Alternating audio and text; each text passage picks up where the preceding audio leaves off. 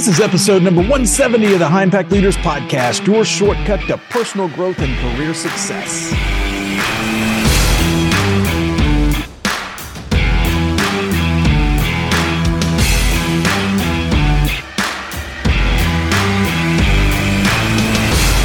Hey, welcome to High Impact Leaders. I'm your host, Doug Staneart, and my goal is to help you develop your leadership skills and build strong teams as your business grows and grows. Now, a couple weeks ago, I covered a few ways to communicate more effectively to build more teamwork. And this week, I'm going to go into a little bit more detail about a specific type of communication. It's what we call constructive criticism, uh, what most people call constructive criticism. I just call it criticism, by the way. So, just last week, by the way, I had one of my team members ask me to give her some specific feedback about how she could improve and absolutely, the moment that she said that, I had a quote in my head uh, from a guy named uh, Somerset Maugham playing in playing over and over again because basically what he said was, people ask for criticism, but they really only want praise. And so I thought it might be a good time to go into more detail about what exactly is constructive criticism and how does it differ from quote unquote destructive criticism. And you might be surprised that the type of criticism has very little to do with how it's delivered. It does have some, but you know, for instance, the tone you use and your body language are are important. Those things play a role, but it actually has very little to do. The type of criticism has very little to do with those things. By the way, it has more to do with something that we've covered extensively in earlier lessons.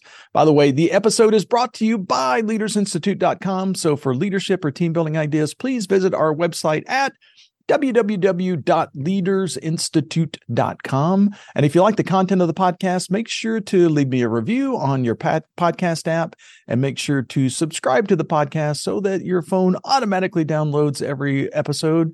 Also, make sure to check out our YouTube channel at Leaders Institute, or just search for the Leaders Institute in your in the YouTube search bar. Again, the channel is at Leaders Institute on YouTube. All right, so let's get on with today's session. So, the title today is The Difference Between Constructive Criticism and Destructive Criticism. And I have to admit that I am very, very uncomfortable when somebody gives me constructive criticism and I mean, you know why? It's because I'm human. Guess what? You are human too. You are, you will uh, undoubtedly not really appreciate constructive criticism because it really kind of goes against human nature. So if you're, if, if most people, by the way, are uncomfortable receiving constructive criticism, is it really constructive? In addition, if, is there a real difference? Between constructive criticism and destructive criticism? Well, the answer to that question is is both yes and no. And the type of criticism can actually be destructive to a relationship no matter what the motive is of the giver. So basically in this lesson or in this session I'm going I'm going to cover some of the things that you can do other than criticize to help someone else make a behavior change or correct mistakes. Basically, we're going to cover a number of constructive ways to influence other people that won't seem to the other person like we're that we're creating a personal attack on that person. By the way, from the receiver standpoint, there's absolutely no difference between constructive and destructive criticism. Most people believe that constructive criticism is good and destructive criticism is bad. However, from the receiver standpoint, the person who is receiving this criticism, both of those types of comments, no matter how they're delivered, can cause pain, frustration, embarrassment. So both of them are really detrimental to the professional relationship that we have with the other person. So, from the other person's perspective, no matter what kind of criticism is delivered, it's still going to hurt. So, why do people believe that in some cases negative remarks can actually be positive for people? Well, the answer is what I call the relationship bank account. The point of view of uh, of the the feedback recipient, the person receiving this this comment, is determined by the relationship, not the actual form of criticism. So when when you're on the receiving end of criticism, you really stop to think, all right, now is this person giving me constructive or destructive criticism? Instead, you'll likely have one of three responses, which I'll, I'll cover in a little bit more detail in a couple of seconds. Let's kind of talk about this relationship bank account though, because that's one of the things that is most important to understand in order to help somebody create a, a, a positive behavior change. So the relationship bank account, it basically determines if a comment is constructive or destructive. Um, every every one of us has one of these relationship bank accounts with every single person that we ever interact with. Even if it's just I just met this person a couple of minutes ago on the street, I've got a relationship bank account with that person. Now, obviously, the bank account that I have with that person is a zero balance. There's no nothing positive, nothing negative in that. But every time we have a positive experience with another person, we're making a deposit into that, that account. And when we have a negative experience, we're making a withdrawal. And a lot of times the withdrawals are way bigger than the deposit. So to maintain a positive balance, we've got to make a lot more deposits into that, that account to counteract just a few withdrawals.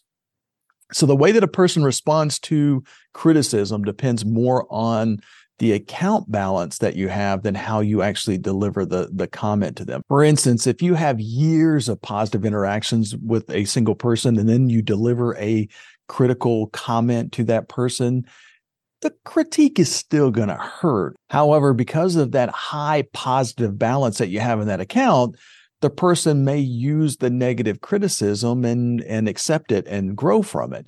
So healthy relationships allow employee performance to improve even with constructive criticism. The main point here though is that the professional growth didn't happen because of the positive feedback. The feedback wasn't positive at all. The change happened because of the relationship. On the other hand if you have a negative balance, then the person will likely respond to that same comment aggressively back to you. The kind of feedback didn't really change. You're basically saying the same thing, probably the same exact way that you you did before. But all that has changed the second time is that the recipient of the criticism took it the wrong way because of that negative balance in the account. So critiques given with a positive relationship bank account are seen as a valuable tool for professional development.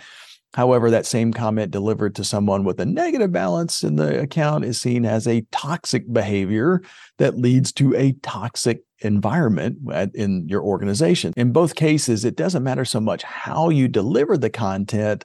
The reaction will be determined by the relationship that you have developed with each of those people. Now, all of us have different histories and experiences that shape our view of conflicts and and on the extreme someone who has lived with an abusive parent or an abusive spouse may see even positive comments as critical. And in other cases, people who have a very supportive family structure may see critiques as positive no matter what, even if they're meant in a negative way. So years ago, I was training two instructors at the same time. And, and at times during the process, I would offer a tip to help each of these instructors grow. Both of the people, by the way, had similar positive interactions with me for months. So we basically had equal, somewhat equal anyway, relationship bank accounts with each person. Um, so uh, each one of those relationships were really solid. And as we got to the end of the training process, though, I offered a few kind of fine tuning tips to each person and uh, my take, my technique was basically just to start with praise. I would, I, I would just kind of say something like, "Hey, I just want to tell you how impressed I am with how well you're doing in in the training process." And then next, I would add a constructive critique. So even though you're getting really good results when you blank, whatever it is, in some cases that knit technique may not work the way that you want. Have you ever thought about trying blank instead? And one of the instructors responded, Oh my God, that's brilliant. I never thought of that.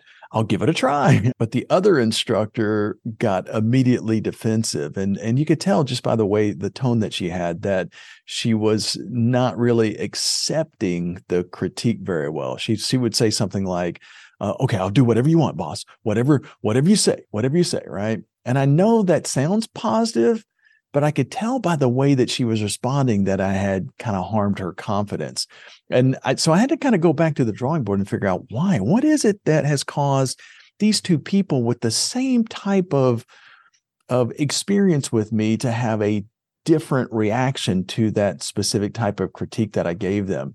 So the point here is that even though I had done something very similar and thought that the critique that I was giving them was each one of these people was really positive. One of them took that critique as a very positive way to grow, and the other one took it as a negative criticism. And the only thing that was different about those t- people were their backgrounds. So one of them was very resistant to any type of critique. So as a result, I started to kind of change the way that I coach people pretty dramatically. And so what I'm going to cover in the next couple of minutes are some of the things that I've learned along the way that help me get better results no matter what type of background the person I'm coaching has. So the first thing that I do now is I before I give any type of critical coaching whatsoever, I typically will give a little bit of warning beforehand. So no, matter what type of feedback that I give by the way, good communication skills are really really important. So you may have good intentions, but if your tone of voice is too stern or if you're showing negative body language or uh, even the most positive comment by the way can be seen as critical feedback if things aren't done in advance to to make it a little bit smoother. So the best way to counter this is to kind of soften the blow with a warning ahead of time that positive criticism is important for personal development. So typically I'll give a person a little warning before I do any type of critical coaching by saying something like, uh, well, hey, you know, in my experience, I've noticed that the best teachers are the ones who are constantly looking to improve. And at this point, I'll, I'll often point out two or three things that the teacher in training or the person I'm coaching did really, really well. And then I'll finish just by saying something like, "So just so you know, from time to time, I may see you see you doing something that I have realized is a mistake because I probably made the same mistake years ago. So in those situations, would you prefer that I mention those things to you?" Just by saying something like that, I'm kind of setting the stage for them to be a little bit more coachable in in the future. So if the person says yes, by the way, I don't launch into a litany of criticisms at that point. I mean, often I'll I'll just reply with something like, "Hey, well, I haven't really noticed anything yet, but if I do, you know, I don't want you to think I'm being overly critical." So I'm kind of setting the stage ahead of time. I'm not waiting until I have to create a or create some type of critique, or when when um, when there's a lot of pressure on that person uh, to um, to kind of bring it up. So I'm going to bring it up in advance. The second thing that I do is I've kind of n- learned that asking questions lets the other person save face a little. So instead of starting with constructive or destructive criticism, a good thing to do is ask questions first. Something like, hey, since we're always looking to improve, did anything happen during the process that wasn't optimal? Let her or him kind of figure it out for themselves. If, uh, or I might say something like, hey, if you could improve any part of what of what you just did, what would you fix? And then I just wait for the answer. And when and then a lot of times, what I'll do is ask what the person will do the next time based on that thought. So, for instance, let's say that I've got a direct report report that missed a deadline. So instead of confronting that person and lay, laying blame, I, will typically start with by asking a question. Hey, I know that we're under the gun for that for that deadline. How did it all work out? You know, we're able to finish the project on time, and most likely the person will kind of lay blame elsewhere. That's what most people will typically do. So a good coach will then ask a follow-up question like, "Hey, I totally understand that. I can I can see how that could create a challenge. What do you want to do? What are you going to do in the future to make sure that that doesn't happen again to come back and bite us uh, one more time?" So the main difference between constructive and destructive criticism is often the ability to let the other person kind of save face. Uh, another good technique that you can kind of use to help create a behavior change in people is to admit a similar mistake that you made first. so this is a subtle way to let the other person kind of see that he or she made a, a mistake uh, by um, st- telling a kind of self-deprecating story about something similar that you did uh, my, by the way, my dad was an expert at this. He used to use this technique with me all the time when I was a when I was a, a young lad.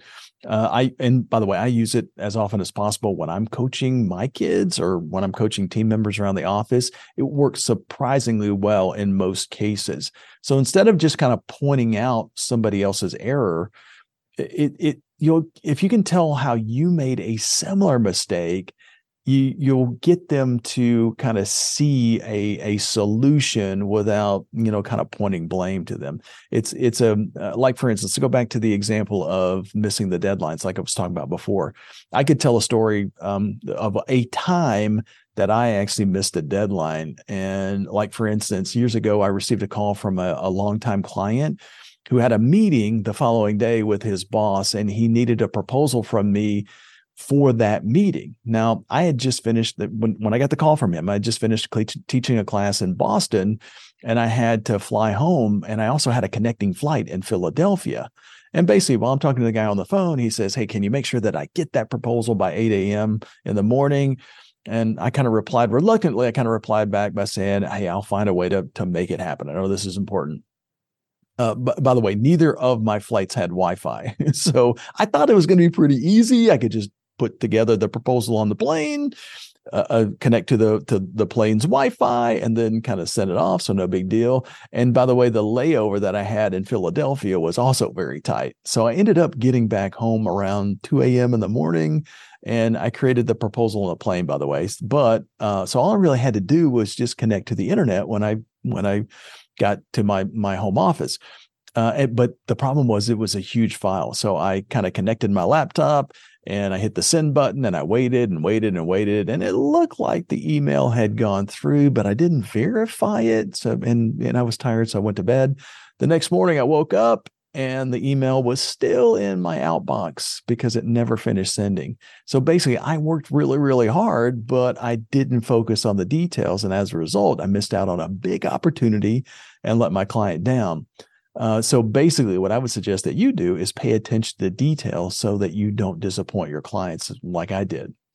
So basically, by inserting a little story like that, it's a good way to kind of show that, hey, I'm the one that that made the mistake. And if you're creating a similar, you're getting a similar type of results, it could it could uh, cause negative uh, an, uh, a negative sequence of uh, within your life. So basically, don't make the same mistake that I made. It's a good teaching tool, and it's a good way to kind of call attention to people's mistakes indirectly, and also let the other person kind of save face. So if you want to make your critiques a little bit more constructive versus destructive, make sure and give people warnings before you deliver that critique ask questions of the other person so that he or she can save face. And then a better way is to admit a similar mistake that you made. So if you do those things, you'll help your team members create, improve their performance, and at the same time, save the relationship so that you can continue to coach them in the future. All right. So thanks a lot for being a part of High Impact Leaders. We'll see you next week.